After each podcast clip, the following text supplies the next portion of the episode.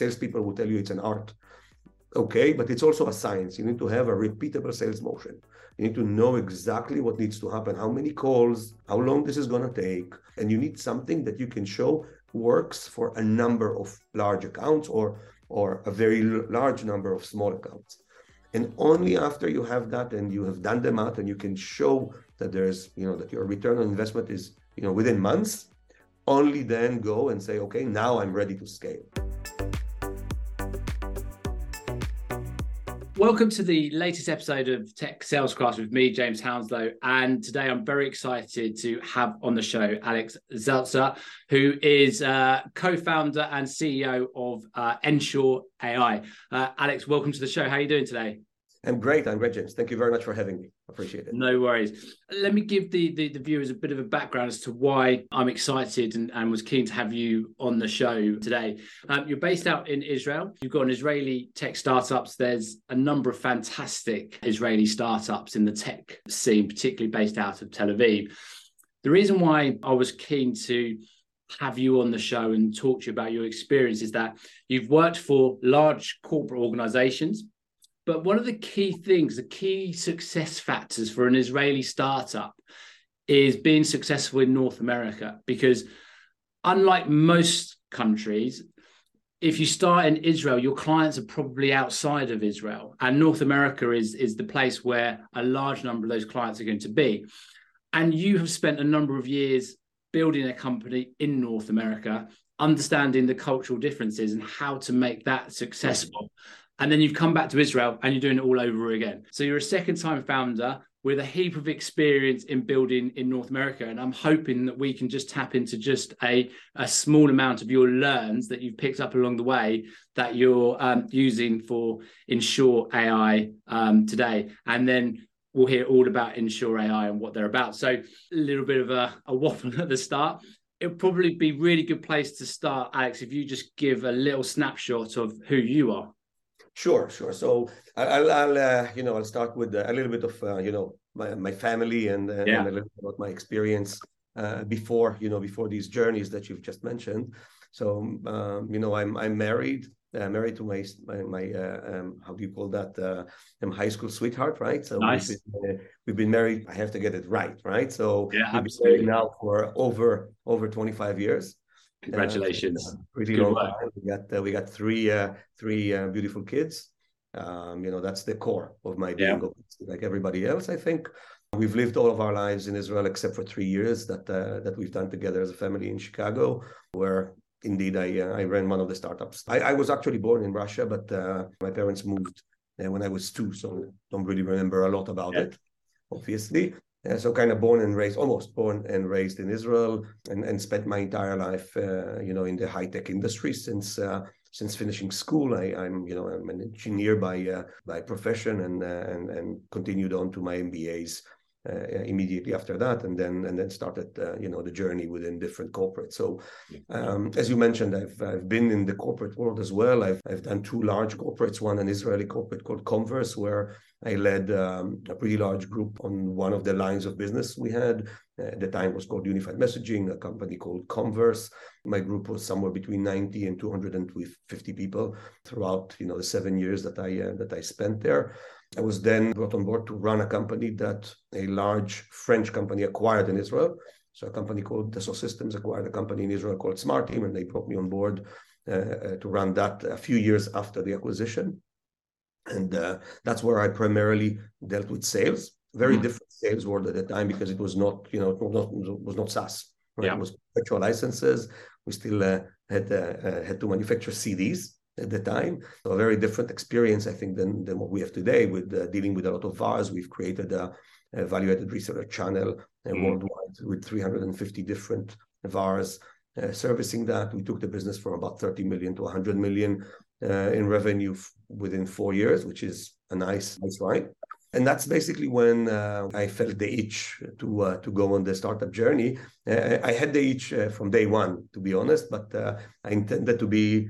I remember that when I joined Comverse, I told them I'm going to be there for six to eight months and then move on. And obviously, I stayed for more than seven years. So, you know, you you have you, you have your plans, and then you have reality that kind of steps in.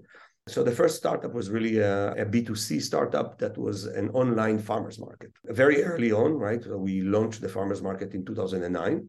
So very, I would say, before almost anyone else. A very different market than it is today uh, following COVID. Uh, so doing online grocery delivery and being able to deliver from small farms and small manufacturers around each metro area uh, uh was a was a great challenge at the time. Uh, so we've we've built the startup company, we built the high tech company, but we also built the logistics. We built, uh, you know, the drivers and trucks and the cooling spaces and rooms. Eventually, started from refrigerators, grew into rooms and all of that. So did the entire journey. It was a very very interesting journey, and and that's by the way the first time that we've decided, you know, to launch and not be in Israel. We did the math, right? There's just simply no business case to do some something yeah. like that in Israel, at least at the time and which is why we did that in the US and eventually launched uh, Dallas, Chicago, and Denver, and uh, operated that for a while. And then uh, we, we sold uh, to a large uh, grocery chain uh, in the Midwest, and, and I came back to Israel intending to take like six, at least six to twelve months off. And unfortunately, a month into it, found myself at Zeek. A good friend that that I knew from the past has started his own company. They raised 10 million and started scaling can you come help? And um, I said, sure, I'll come in for three, four months and then see what's going on. You see, it's a repeated uh, scenario in my uh, in my career probably, and stayed there for for almost three years. And we took the company again from when I joined. We were doing uh, probably 350, 400k a month. Um, that was September of 16, and in January of 18, so almost 18 months later, we were doing 11 million a month that's a very you know a very interesting trajectory to be part of as well.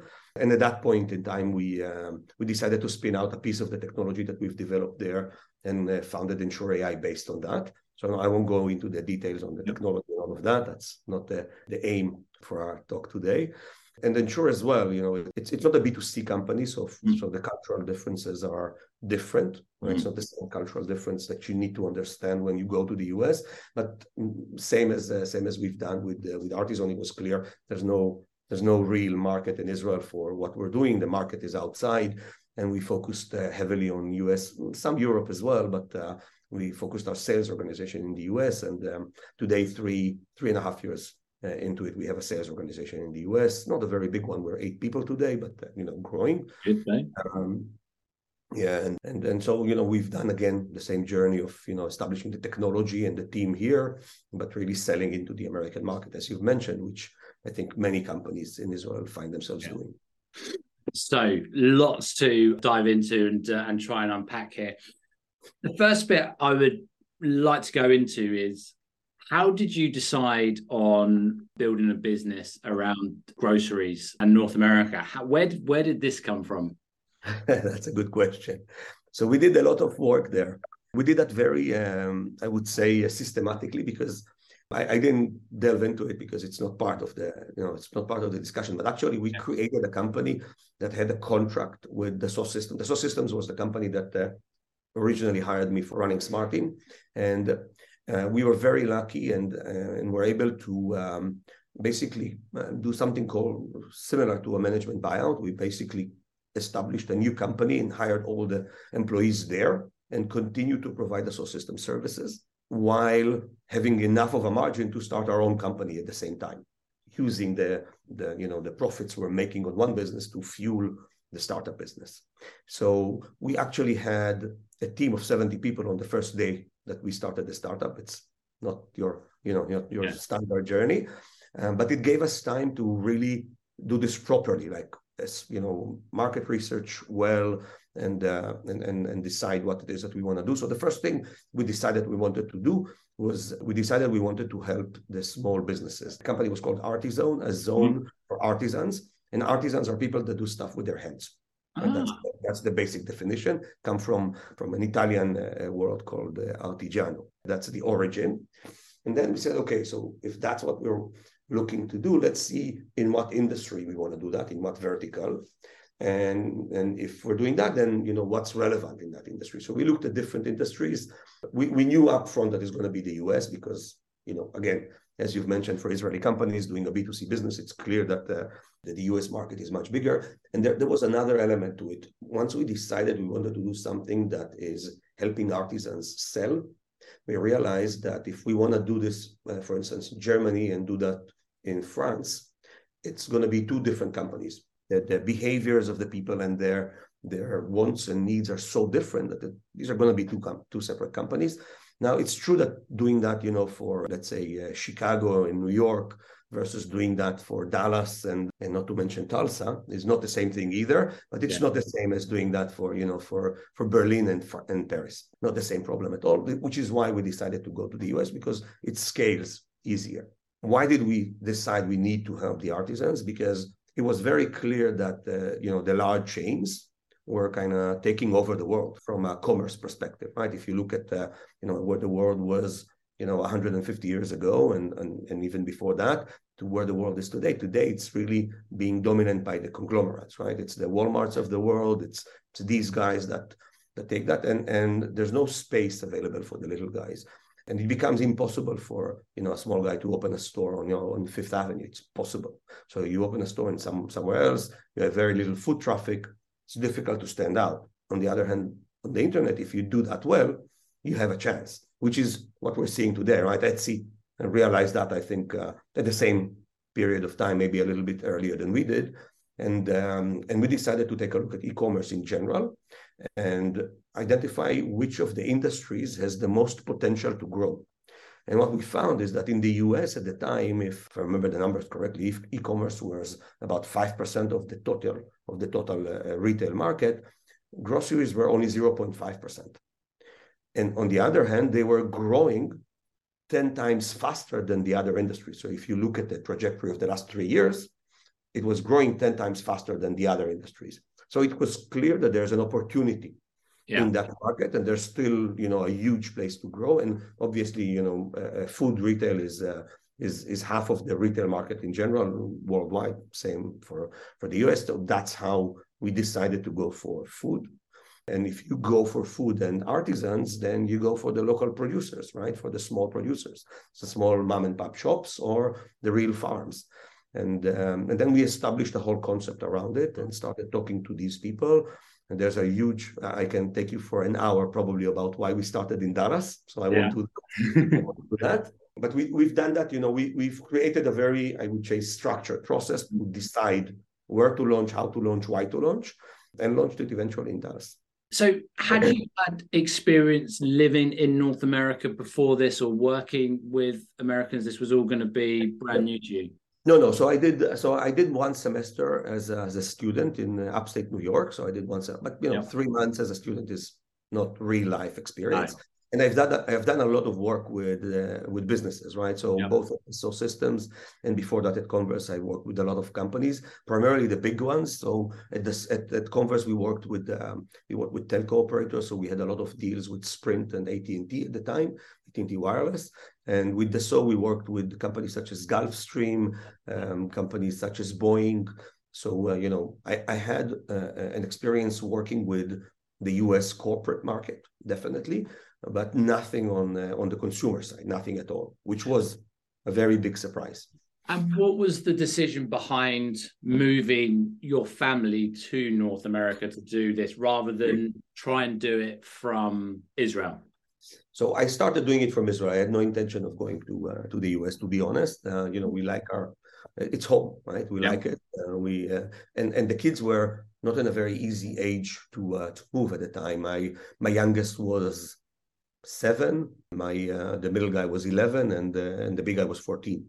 So it's not very easy to move them at you know the the seven year old is is okay. You know he'll he'll land whatever you do. But uh, the 11 and the 14 had a, had a very difficult first year. Mm.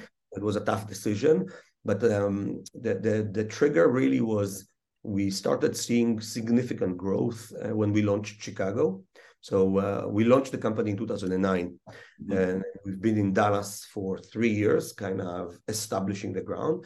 And at the beginning of 13, we launched Chicago, and mm-hmm. Chicago mm-hmm. grew insanely fast.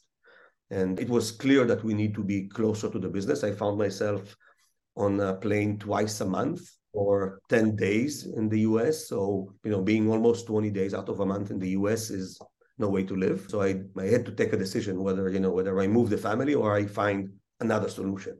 And eventually we decided that both me and one of our partners, one of my partners, uh, Leo, would move to Chicago and, uh, you know, and help grow the business from there. Okay. Um, I just want to find out a little bit of the thinking around that because you'll, you probably know from your network and talking to people within Israel when Israelis have set up these these companies and they've and they started to do well in the US, they get caught in this dilemma. Does a senior person, a founder, go across to the US, or do we hire somebody in the US to run it? You took the decision to go with another partner why did you make that decision over hiring a, a North American to run the business for you? So, so it's a, it's a myriad, I, I would say, of uh, different aspects of the decision.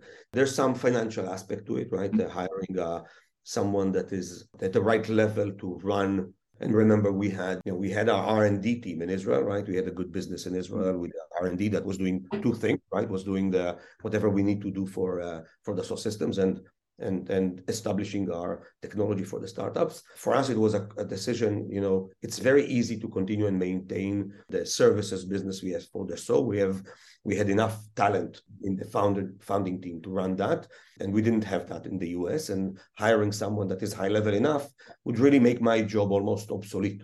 Right for, for me, right? It's uh, for me. It was either I I take off, I stay as a chairman or something like that, and hire someone that's high level enough because there's no reason to pay both salaries. We can manage uh, the Israeli business fairly easily. They doesn't need me. If we hire someone high level enough in the US, you know, I'll just step on his toes. It's stupid. So, as, as I said, it's a myriad of, uh, of different aspects. I think, in addition to that, we felt that we don't understand well enough the consumer need. We as founders, right? And the first thing we did is we we we started buying from Artizone, right? We started getting our groceries. It was a very uh, interesting experience. I can tell you, I, will share with you one one element that um, that we found. We were always certain that we had a very good fulfillment ratio. So we knew, you know, customer satisfaction is extremely important, especially in this kind of business. And what we did is we counted, you know, total line items you have to deliver for a certain day. Let's say you have to deliver a thousand line, line items for the day, a small day. And um, let's say you are successful in 980 of them. Not bad, right? It's, you know, it's 98% uh, uh fulfillment rate. Um, it's good. On the other hand, what we didn't realize, uh, and we did Im- immediately when we uh, came on board, is that every order has like 50 items. So if on average you lose 2% or you don't deliver 2%, then we found that 75% of the orders had at least one item missing, right? Even even though it's, you know, because you have 50 on average. Mm. So, you know, those that are above 50 most likely have one that's missing. So that's 20, maybe not. Mm. But on average, you find yourself that 75% of the orders were missing at least one item. And it's enough that you're missing one item to be very pissed. Yeah. You, you del- we delivered same day. Uh, you know, you had planned for dinner, and now there's one ingredient left that's not there. Are you going to order again for tomorrow? Probably not. Mm. And, and and we didn't realize that. I think almost we we had a sense, but we didn't realize that until we actually had the, the opportunity to uh, to uh, to try the service for ourselves, and then we've improved it immensely. I bet. We I there, bet. Yeah. So, so you moved into Chicago. That's where you took your family. Um, so from Tel Aviv yeah. into Chicago. Highland Park. Highland like, Park. Okay. Twenty miles away. Twenty miles I, away. So I'm really interested to know first winter in Chicago. Don't ask. it was it was the the worst winter in 30 years. We had three polar vortexes. Oh wow! Amazing, amazing, amazing. Yeah, I bet the kids, okay, the kids you know. love it. Or yeah, yeah, it was yeah, not. Uh, you know, for the kids, it's nice, and it was yeah. a, uh, it was it was an experience. And mm. in three years, you don't get to hate it so much. Yeah, yeah, so, yeah you're there for longer. I've seen the people, you know, the first snow, and, and the problem in Chicago is once it snows, it stays, right? It doesn't it, go yeah. away, right? It stays until April. So, That's it. Uh, great for others, not so much. um, so one of the, the the biggest challenges faced to growing a startup is hiring. And what did you learn from being in North America to understanding the cultural differences to help you make better hiring decisions? It's it's a good question. I don't know if I can really uh, structure it. I can tell you that the first person we hired to run Dallas, we terminated a month into it. It was a, a, pure mistake. The second person we hired stayed with us until we shut down, until we sold, basically, until we sold the company. What What do you think just on that? Because look, I think one of the good things being is, is that I always say to to people, if you're going to fail, fail quickly with yeah. someone. Don't drag, particularly like you drag things out. It doesn't yeah. help anybody. What did you learn from that first hire that you think? Obviously, there was probably a little bit of luck involved in getting it. There, there's no silver but what did you do differently on that second hire in the process that might have missed in that first one that you got it wrong with? So I think the first one we hired the person we thought we need. Yeah. The the the, the corporate guy, the guy that yeah. uh, if he appears on a podcast, he, he doesn't look like me, right? He'd be yeah. wearing a jacket. Uh, I'm I'm with my shirt today, but uh, yeah, I'm from home and uh, you don't want to see what I'm wearing underneath. but, uh, but know, we're we're t-shirt guys, right? Yeah. And and we hired what we think is needed. We were wrong. What we really yeah. needed was cultural alignment. Yeah. And that's a lot more important than anything else. And we we realized that in you know in, in a very short time. And, and as you said, I think the core to, to doing it right is failing fast. There's no way that you can avoid failing. It's going to happen no matter what you do. And I can tell you that my my process for hiring uh, stayed the same. I think from the Dassault Systems day, we always have at least five people interview everyone, and yeah. everyone has a veto right. So you don't hire unless everybody says yes. So, yeah. so a couple of bits on that. First of all, um, I think culture is is is huge, mm. and by by you and another founder going over to the US, you were able to bring the company culture with you. Yeah sometimes when you hire somebody in North America, they'll create their own culture. Now, it could be a culture that works, but it's not necessarily the internal DNA. Do you think you would have been able to have made the decision to cut that person so quickly had you not been in North America? Because you'd have been back in Israel and the cultural bit may not have been picked up. So that, that, that, happened before we moved. Okay, that's happened good. Before we moved, happened before we moved and so, you know, we hired him. I spent the first uh, 10 days with him there. Yeah. Right. So I, I didn't just hire him and tell, told him, you know, good, yeah. good luck. Right. That, that's probably not the right way to do it. And at the time, we didn't have any of our own drivers. It was all outsourced. You know, it was a very small operation. So yeah. I, I stayed there with him for 10 days. I, I, I came back. After the 10 days, I already knew we made a mistake, mm-hmm. but I wasn't sure that, that it's an irrecoverable mistake. Yeah. And after a few, uh, a couple more weeks, of uh, you know of the of the conversations we've had. Um, I, I, saw the decisions he makes on what kind of an office space we need. Yeah. I saw the decisions he makes on what kind of drivers we want to hire. I saw the decisions he makes on what's important for the business. And, yeah. and I realized it's it's you know maybe he can run his own business very well, but it's definitely not going to be the business that I intend to, to have there. So, so you mentioned a couple of really key points in there, particularly around culture from from your experience how do you interview for culture? How do you understand if someone's got that um, that essential? And also do you put that above experience?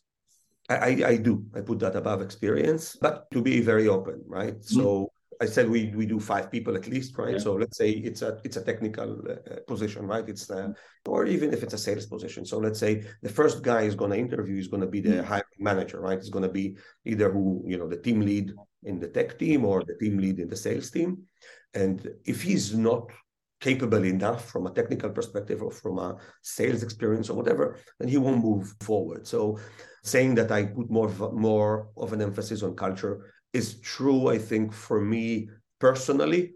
But when you look at the entire process, I'm not sure that, that it's. I, I think it's balanced, yeah. right?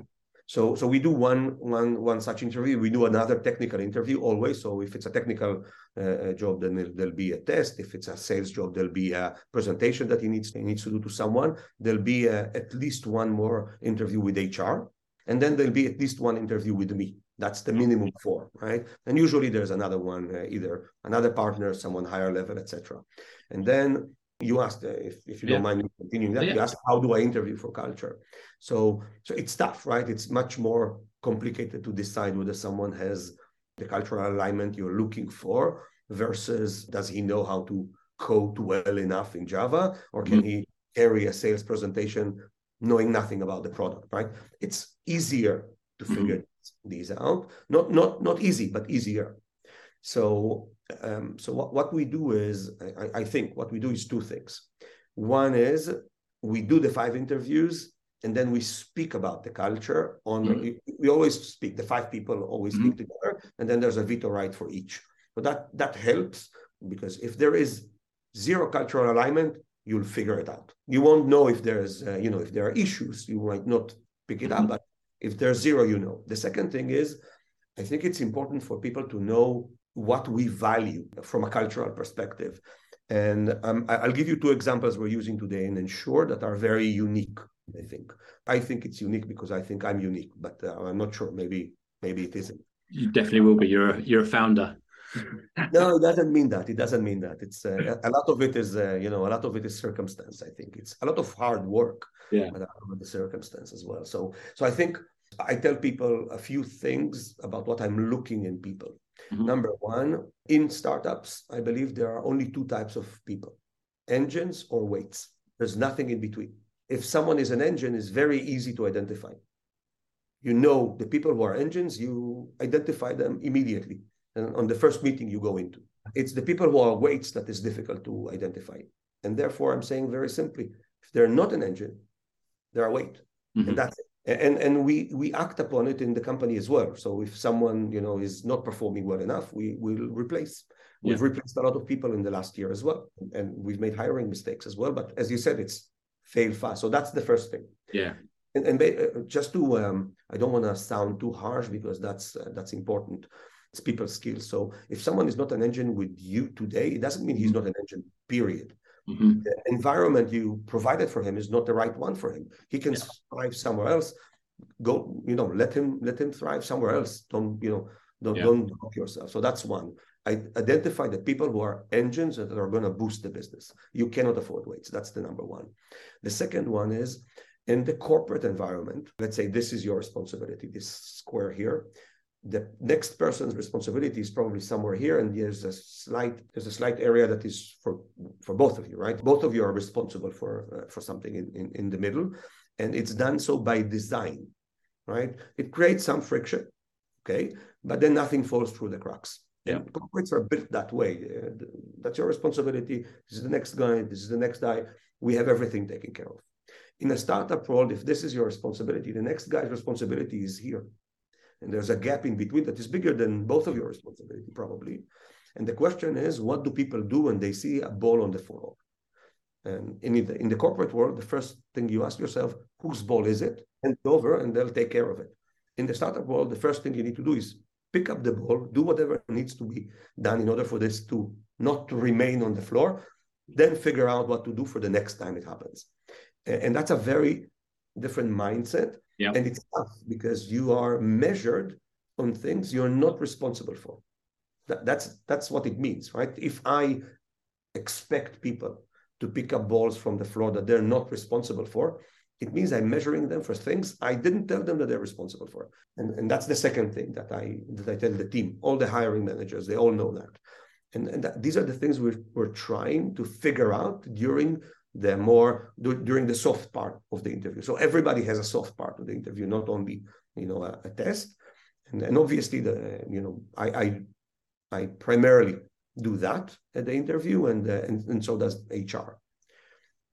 Like it, like it. Going back to the, you get five people and they all get a veto. I'd like to understand how you came to that and how you've made it work. And the reason why I say that is if five individuals go to a restaurant, you're all going to have lunch, but the chances are that only two of you are going to choose the same meal. So, what we say there is that people enjoy different things, people look for different things. How do you get to the point where you've got five people that are all going to because that's that's quite a large number to get five people to go right this person's absolutely brilliant without having some source of an inkling that they're not quite right so how did you land on hmm. five and how have you made that work So, so you know, the number five is arbitrary, right? It's yeah. uh, it's really it's a I think it's a factor of uh, sorry, it comes from the corporate world, chiefs to yeah. India, right? Yeah, comes from that. It depends on the size of your organization, I think. But five is a good number. I think four is okay. I think six is okay. I think that eight is not going to work, and yeah. I think two is too little. So you know, somewhere there. And, and, actually, we came to that, you know, when I was hired at Dassault Systems to run the organization. So I was hired into a company that was already established. The company was established in 1997. I think it was acquired by Dassault in 1999 or 2000. And I was brought on board to run it in 2005. Mm-hmm. So a while into it. So yeah. it had culture, had people. I've replaced 50% of the of the people in the first year, and we terminated half of them in the second year. And that's when we decided something is broken. Yeah we figured out, you know, so okay, so what do we need to do? What was the reason that that happened? What do we need to do differently? And we've changed that, and uh, you know, and we we became much better than that. And I carry that from from since then. We've decided to do that, I think, in 2007, and I've been doing that uh, ever since look at why it's uh, why it's broken, find a solution, and stick by it. It's a it's a trait of of most successful um, leaders. There, I want to fast forward now to when you moved to Zeek, okay, because you touched on something quite significant: the uptick in monthly recurring revenue. Yeah. The people that are listening to this this podcast are going to be founders, sales leaders and VCs. I want to understand from a sales perspective what part you played in and how you ramped up such a significant uptick in revenue. From the day you arrived what what was the situation when you arrived? And then we'll start looking at what key changes you made or implemented to help them on that that journey. I, I won't take Zeek as an example because it's a very rare example and it's b2c yeah. Very different in b2c and in b2b i'll touch upon it in in in a minute but you know, we're scaling very nicely at nSure AI now, and yeah. we've scaled Dassault as well very fast. So I want to take you through what um, what I learned from from these experiences because they're very different than than coming in to a B2C company. And I can tell you that for me, product market fit was already there at Zeek. And it was really about scaling the operations to support such a growth. It was not about how do you get it to scale. It was really about, you know, you you pump in you know marketing spend and you get results. Question is how do you do that efficiently? One of the things that i that i wanted to point out is a startup journey is a journey in reducing risks generally speaking right? You start you have an idea. The first risk you, uh, you put to rest is does it work right? Can this be done? Um, usually you create an mvp uh, a minimum viable product you test it you see and, and at some point you say yeah yeah it can be done here. You see there's a proof can be done. And the second piece, which is very difficult, obviously, and by, by the way, most startups succeed in the first step. That's easy. Even if they fail, they convince themselves that they've succeeded. On that. And then the second phase is you go for product market fit. You go look for product market fit, and that's a tricky one, right? Uh, most of the startups fail on this one. So product market fit is it means that there are people that are willing to buy whatever you're selling for more than what it costs you to create it right? Because obviously there's no problem. For, uh, let's say I have a business that says you come to me with a dollar, you get two.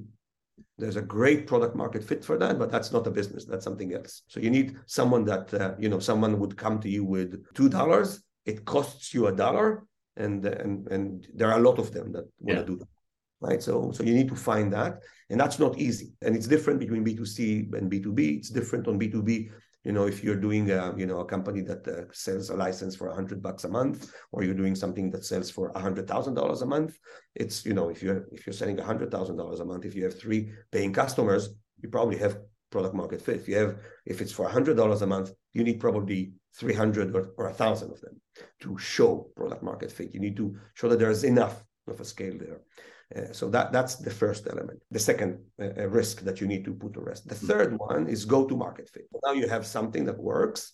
You can charge for it more than it costs you, but now you need to create the sale or deliver the sale at a cost that would not be prohibitive for the business. And then you go into CAC to LTV, right? Customer acquisition cost versus lifetime value. And you need to show that you can return your customer acquisition cost in a reasonable time frame, right? So if you, for instance, you have that business where you're selling something for $100,000 a year, let's say, and it costs you, you know, 10 million to bring the, the client Excellent. So a hundred years from now, you'll uh, have return on investment. It doesn't work that well, right?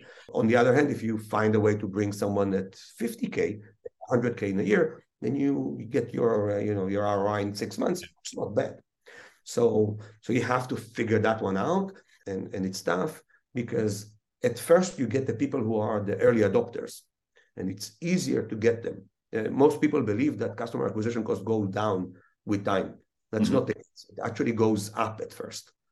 And you need to figure out that you've identified what is really possible and find the right channel, right? Is it direct sales? Is it uh, you know marketing? Is it VARs or mm-hmm. you know etc. And at that point, that's where I'm going back to the scale issue. Only at that point can you really start scaling the business. So a lot of companies make the mistake of going for scale after product market fit. They got product market fit. They feel great because when you get product market fit, you know it's it sells. It really sells well. And then you're saying, okay, so let's sell everything. Let's sell as fast as we can. And then you fail. You fail for various reasons. You fail because the customer acquisition cost is much higher than you expected.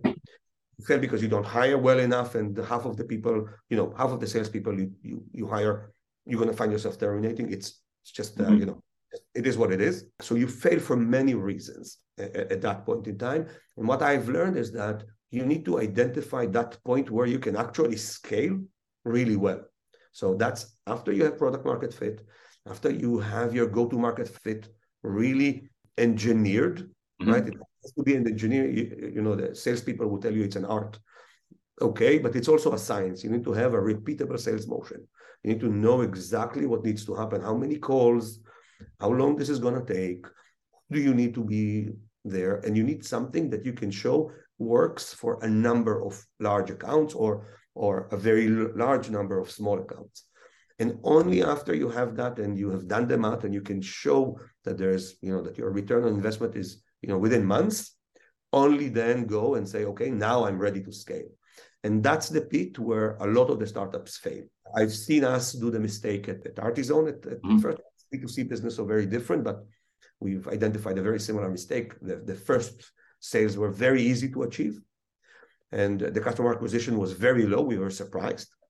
And then we started growing very fast and realized that our customer acquisition cost grew 15 times, not 20%, like a thousand percent. Yeah. And it breaks you. So, yeah. um, so these are the elements you need to be really, really careful about. Interesting. So let's move on to nSure because this is a fascinating business in a pretty important market sector. And it's probably a product of yours and, and your co founders' experience from doing other uh, projects and landing on a uh, a product that is very much a, definite need, not a want, um, in the marketplace. So you've had a, a brilliant start. How have you managed to engineer yourself to be where you where you find yourself today? And George, and probably the best place to start. George, just give an overview of exactly who you guys are. Yeah, sure. So so actually we you know we started developing the product at Zeek. Yeah. Right? So Zeek was a gift card marketplace. The company was established in 13. I was not part of it at the time, and I was hired later on, as I as I mentioned. And uh, selling gift cards online is tough. It's uh, very attractive to fraudsters. Yeah. We didn't know that at the time. And actually, when the company started, they started the business in Israel as a trial. And then when they figured out that it works, they launched it not in the US this time, in the UK, yeah. by the way, because of costs, right? They decided to go with the UK because of costs. And the first week operating in the UK, um, they were very happy because they, they ran out of inventory. They sold everything they had. A week later, they were very sad because 40% of it came back as chargebacks, which means fraudsters bought the gift cards. And then eventually you're left with with nothing. For a business that you know the margin best case is 4% losing 40% of on on fraud is is a non-starter. So we realized that there's a big issue. We decided to invest in it in-house. My partner today at, at nSure was uh, one of the founders there ziv and he decided to invest in it heavily and then sometime in 2018 we realized that what we're doing is immensely better than what the market has and decided to spin it out into its own company so as you said you know we've we've experienced the problem. We realized that there's no good solution out there. And because we had no intention of solving it on our own, it was not a, you know, it was not, not something that we've decided we like doing. It was really something we couldn't afford not doing. And when we realized that what we've done is so much more efficient than what the market has. We researched a little bit around it to see how big of a, you know, what, uh, what the funds like to call target, you know, total addressable market is there, right? What's the TAM? And we realized that there's a big TAM, a really big TAM. And, and it's not only gift cards, it's basically everything that is attractive to fraudsters, which is basically everything that is delivered immediately and has a resale value, is liquid. Mm. So, and that's very interesting for fraudsters because they can do fraud at scale. Fraudsters, if you think about, uh, you know, fraudsters are the people that are using stolen credit cards or bank accounts or PayPal's to buy stuff online or to steal stuff online. So the guys that do this as a business, what they do is they go, they buy a list of stolen financials on the dark web. And then what they need to do is they need to buy things and sell them using these payment methods in order to create a positive ROI, right? They're a business like everyone else. And now imagine the difference between buying and reselling a thousand iPhones and buying and reselling a thousand codes for a game on Xbox. Not the same, you know, logistically, it's not the same problem. So they are attracted to these to these type of products and gift cards are such products. We had no idea when we launched it. Crypto is, is the same and NFTs. Travel and ticketing is that. Uh, games, as I mentioned, is that. A lot of wallets and digital wallets. All of that is relevant. When we realize that it's such a big total addressable market, we decided to launch a company around it. And to be honest, it's taken longer than I expected because I'm happy with where we are, but I'm yeah. always a bit frustrated. It's not faster. That's a, yeah. a common, a common uh, I think that's my, uh, my, my life. So we started with something we know has a product market fit. There's no question about it. We know we do better than others and still it has taken us a long time to scale. I haven't started scaling the sales organization up to, uh, I want to say, slightly more than a year ago. So it took me two and a half years to decide to scale sales. It's not only, you know, it's, it's also a matter of funds, but it's not that. It's we, we didn't have what it takes. We didn't get to a place where I said, okay, I know how to do this. And, and the reason for that is maybe it goes back to the same questions you've asked is the objections we encounter make it very very difficult to sell even though it's a no it should be a no-brainer the objections are very difficult to uh, to overcome i can take you through that but it's yeah. Uh, yeah. so yeah yeah means you want to absolutely yeah no i think it's a critical i think it's a, it's a critical part the the yeah. particularly uh, I think your knowledge comes from that, from being a second time founder and and and mm-hmm. first time founder. That's where they do it. And and so much money gets burnt on hiring salespeople at the wrong time because they're yep. not cheap. And yep. if, if it's not right, it's not ready. It's best to hold back for a bit. So to understand it, I think it's a really important part because getting hiring right is a massive part, but knowing when to hire is even is even more critical. So no, yeah, it'd be it'd be good to get your your thought process on, on what that was and and and why you made your decisions. At first, it was you know, the board is always with you on that, right? Because yeah. they're they want to see faster, better, higher, yeah. right? Up and to the right, up and to the right. So we were struggling to to close logos, right? We were yep. struggling to close logos. And the key message we got is is it's too good to be true. What the, yep. the story you're telling is too good to be true. And at first I was embarrassed to, to even say that because it sounds like it's not a problem, right? You have such a great product; it's too good to be true. Yeah. Why is it not selling like hotcakes, right? But but no, actually, uh, overcoming it's too good to be true is a significant problem, and for us, it is compounded. So I'll, I'll explain in, in a few words so that you get the context. So in our industry, normally, uh, fraud prevention managers would see a decline rate of 20 25% that's what they decline out of the out of the traffic that comes in in order to prevent fraud. And we're able to decline 2 to 5% and they say it's too good to be true. What does that mean? It means number one that out of the 20 to 25% that they decline only 2 to 5 are fraud. So they're doing a very bad job. Mm-hmm. very bad job. Now they don't believe that. They believe they're doing a good job. And out of the 20 to 25% maybe 15 to 20 are you know are bad actors and maybe 5% mm-hmm. are good actors. And it's the opposite and they don't know that. Mm-hmm. they definitely don't believe me when i'm telling them that. There's no reason for them. So it's not only that it's too good to be true it's too good to be true and they're doing a very bad job.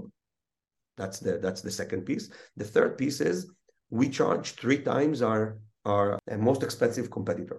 Yeah so our most expensive competitors charge 30 basis points 25 basis points, we charge 100 basis points. So we're too good to be true. It's impossible to do that. You're doing a bad job. it costs three to four times more than the next guy. And uh, very important, there's a job security issue. If we do what we do right, you don't have a team anymore. We replace the team.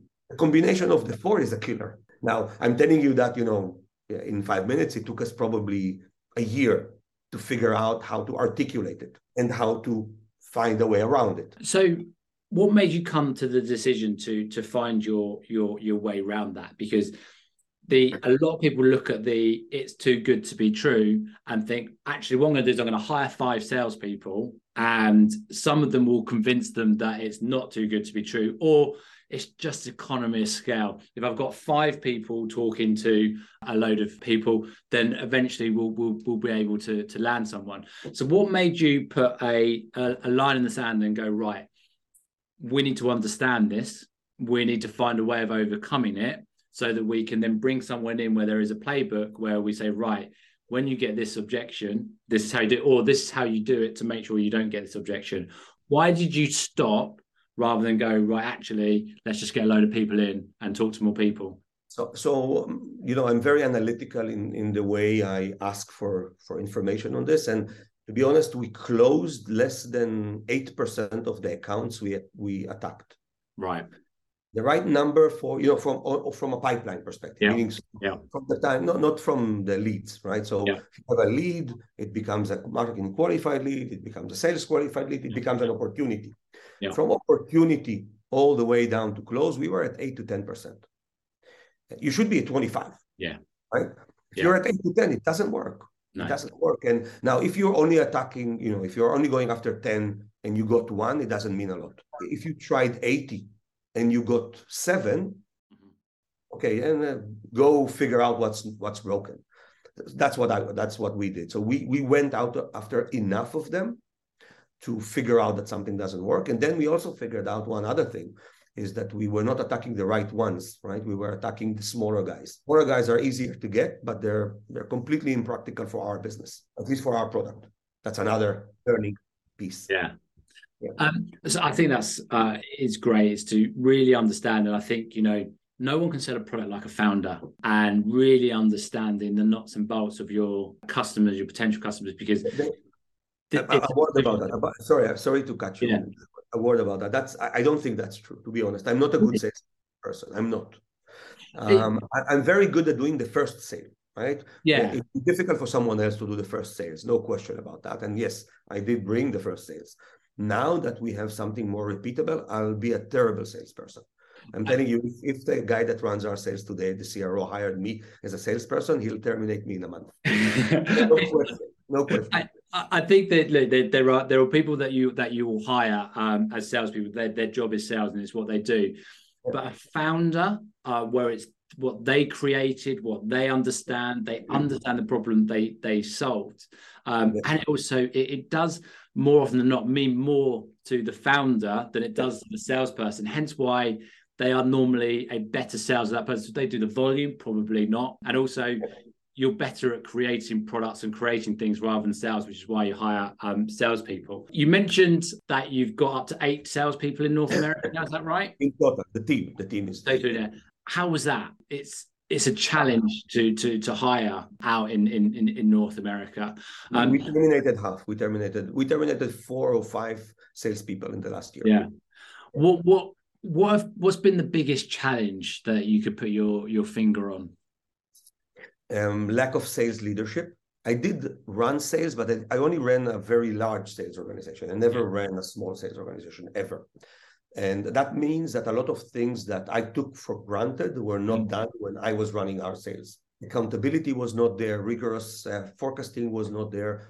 It just was not done well. Mm-hmm. And then people don't achieve the results, and then, you know, they're not good enough. The only people that do achieve are those that are completely independent. They don't care about what you tell them to do. They yeah. go do the whole thing. And there are not a lot of them. So I think really it's about my in, incapacity in the sales leadership. Yeah. Did you did you decide to hire a sales leader in North America first, or put some AEs in in first to get some traction? So so we started with a few AEs, mm-hmm. but the mistake I've made is that I didn't put in a sales leader that's high enough. I yeah. hope that one of the people would be able to do that, yeah. and that didn't happen. And then and, and that was a mistake as well. You know, we, yeah. again, we recognize them as fast as we can. And uh, actually, we hired a CRO just recently in Q3, and he's doing an amazing job. What, he has everything that I'm lacking. If you had your time again on it and you rolled the clock back 18 months, would you have brought in a sales leader first um, or still done it in a similar way? But I would do this six months earlier, not 18 months. Yeah. I would do this six because if I had brought him 18 months earlier, he would go. I, yeah. Actually, I wouldn't be able to attract him. Yeah. He would ask the questions, I would give him the answers, and he said, "Hey, it's too early." Yeah. And and the I want to touch on a part that you that you mentioned there that you hoped that one of the AEs that you brought on would have become the the leader, and just kind of get your thought process um, around that because it's, it's, if you can make that happen, um, it can be really great. It's the best thing. But what what I've always found from my my my 18 odd years of building sales teams and helping startups do it. The first AE on the ground is normally a bit more of a hustler, quite selfish, and doesn't normally have the traits of a leader within them to be able to do it. And then sometimes people will make the mistake of hiring a salesperson that looks like they've got the best credentials to go on and be that sales leader. And then they try being a sales leader, not an AE that you need. And sometimes it's about saying, I know what we need to achieve over the next 12 months. I need to hire someone that's going to be most effective for me in that role for the next 12 months and not find that person that's going to be I'm not to mean that someone can't move and do it and, and you know I can point to a number of places where it is but when when people start to think that way they normally they don't necessarily hire for what they need right now. They've got one eye down the future and that helps more when you're a more established business and you're big and you've got other things going on. But when it's the first boots on the ground you then lack what is required in that in that first bit. You've got eight people in there now. You've got a CRO. What's the plans going forward for you guys? Um, so uh, we need to be a bigger sales team at the end of this year. Yeah. Sure. Yeah, for sure. We're hiring. Uh, we're trying to hire two people a quarter, so doubling down. All in uh, North America, or um, no, so we we we now have sorry. So the eight people are not only in North America. We have two of them in Europe actually. Okay. So we do have people in Europe as well now two of them actually one uh, one that leads the, the the SDRs and one that is a that is a sales exec that's joining yeah. towards the end of January. Nice. And, and, and you know I, I, do, I want to relate to a few of the points you've made earlier. I think that yes, finding the person that would be able to do the transition, it's hard and you can't. I think you can't tell up no. you know upfront. It's it's um, I, am at least I can't. Obviously, no. I've, uh, I've tried that a, a couple of times and failed but it doesn't mean that I won't try it again. Well, you know, some of the things that you, that some of the mistakes you make, you, you avoid. I'm not sure that I'm going to avoid this mistake because this mistake means I'm giving people a chance. And if I decide not to give people a chance, I think that that's a much, uh, a much, a much worse mistake I can make than the other one. So even though it's uh, it's delaying my progress, uh, Uh, or the company's progress. I think that that's a mistake I'd repeat because I think that it's better for the organization long term if I am able to do that. Yeah, I, I totally agree. The the the bit on it though is to make sure that you are still hiring someone that's fit for the job that they're going to be doing. Yep. And that's I think that's where people miss it slightly, yep. saying, right, I, I want someone to have potential. Potential is the massive bit, potential and coachability to move through, but you're capable of doing this, here. That and, and I think that's where it gets dropped. Um, I, I think you're totally right. I agree. I agree with that. I agree with that. So, so you know, for us, it's really all about growth this year. We need to grow our run rate mm-hmm. four times. Uh, okay. The plan is run to grow that four times. We have the pipe to do that. We have uh, uh, we have the pipe to do that. Uh, knock on wood. Knock on wood.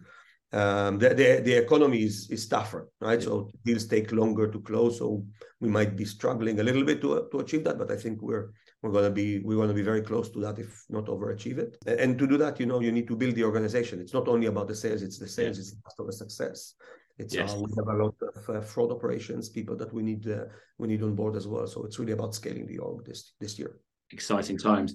Um, I've really enjoyed learning just a, a small bit um, about uh, your life. I'm going to be in Tel Aviv in uh, in February, so it'll be great oh, to, uh, to, to, to meet up. And uh, I'd like. I hope to... it's not the first week. I'm uh, I'm I'm in New York on the first week. Okay, I'll make sure it's not the first week. Um, because uh, I would love to hear more about your time in um, in in Chicago. Before I let you go, um, I know we've talked for probably longer than I said we would, but I always give you the opportunity to ask me anything and this is your your chance to put me in the spotlight and uh, and ask me a question you've always wanted to ask a recruiter. Uh, so use your time wisely.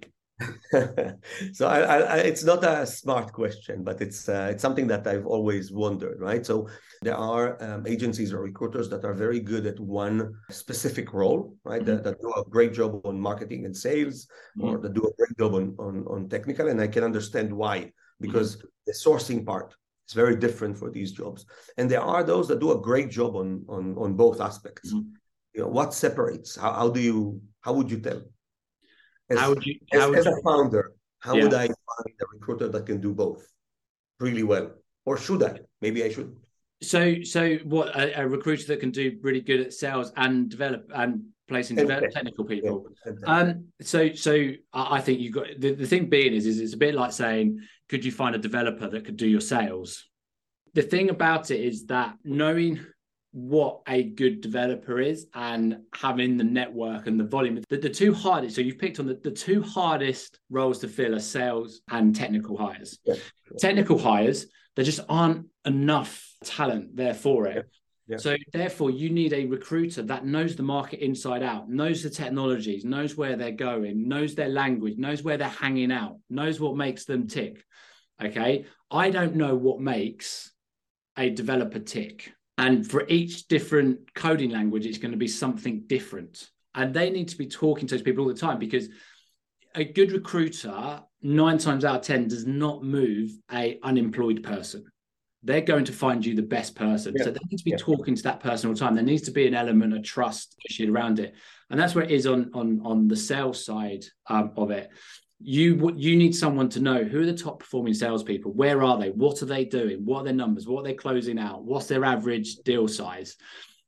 And so that means that our recruiters need to be talking to salespeople all the time. And when you're doing that across the globe, there's only so many hours in a day to be able to be an expert in your field of what you do, um, to be able to um, to make that happen. So I would say that if you've got a combination of both, they're not going to be as good as a pro who's focusing within their lane, who who's going to go out there and and and it's not about bringing that A player. It's about bringing the person that's most suitable for you at that time and yeah. understanding it um, and being able to do it. Does that answer your question? Yeah, yeah, it does. It does. I've uh, I've been uh, you know usually we have you know we have different agencies for uh, yeah. for tech. I've encountered one that seems to be doing a good job on both. So I was kind of wondering to to hear your perspective about that. And yeah, I think it makes yeah. sense. Awesome. All right, sir. I've really enjoyed this conversation, and I know there's going to be a lot of people that will be able to take a lot from this. I think it's great to hear that you've been to North America, you've learned from that. Second time founder with a lot of success um, uh, under your belt, and, and, I'm looking forward to uh, seeing how this year goes for you. Thank you very much. Appreciate it, James. It awesome. was a pleasure. It was a pleasure.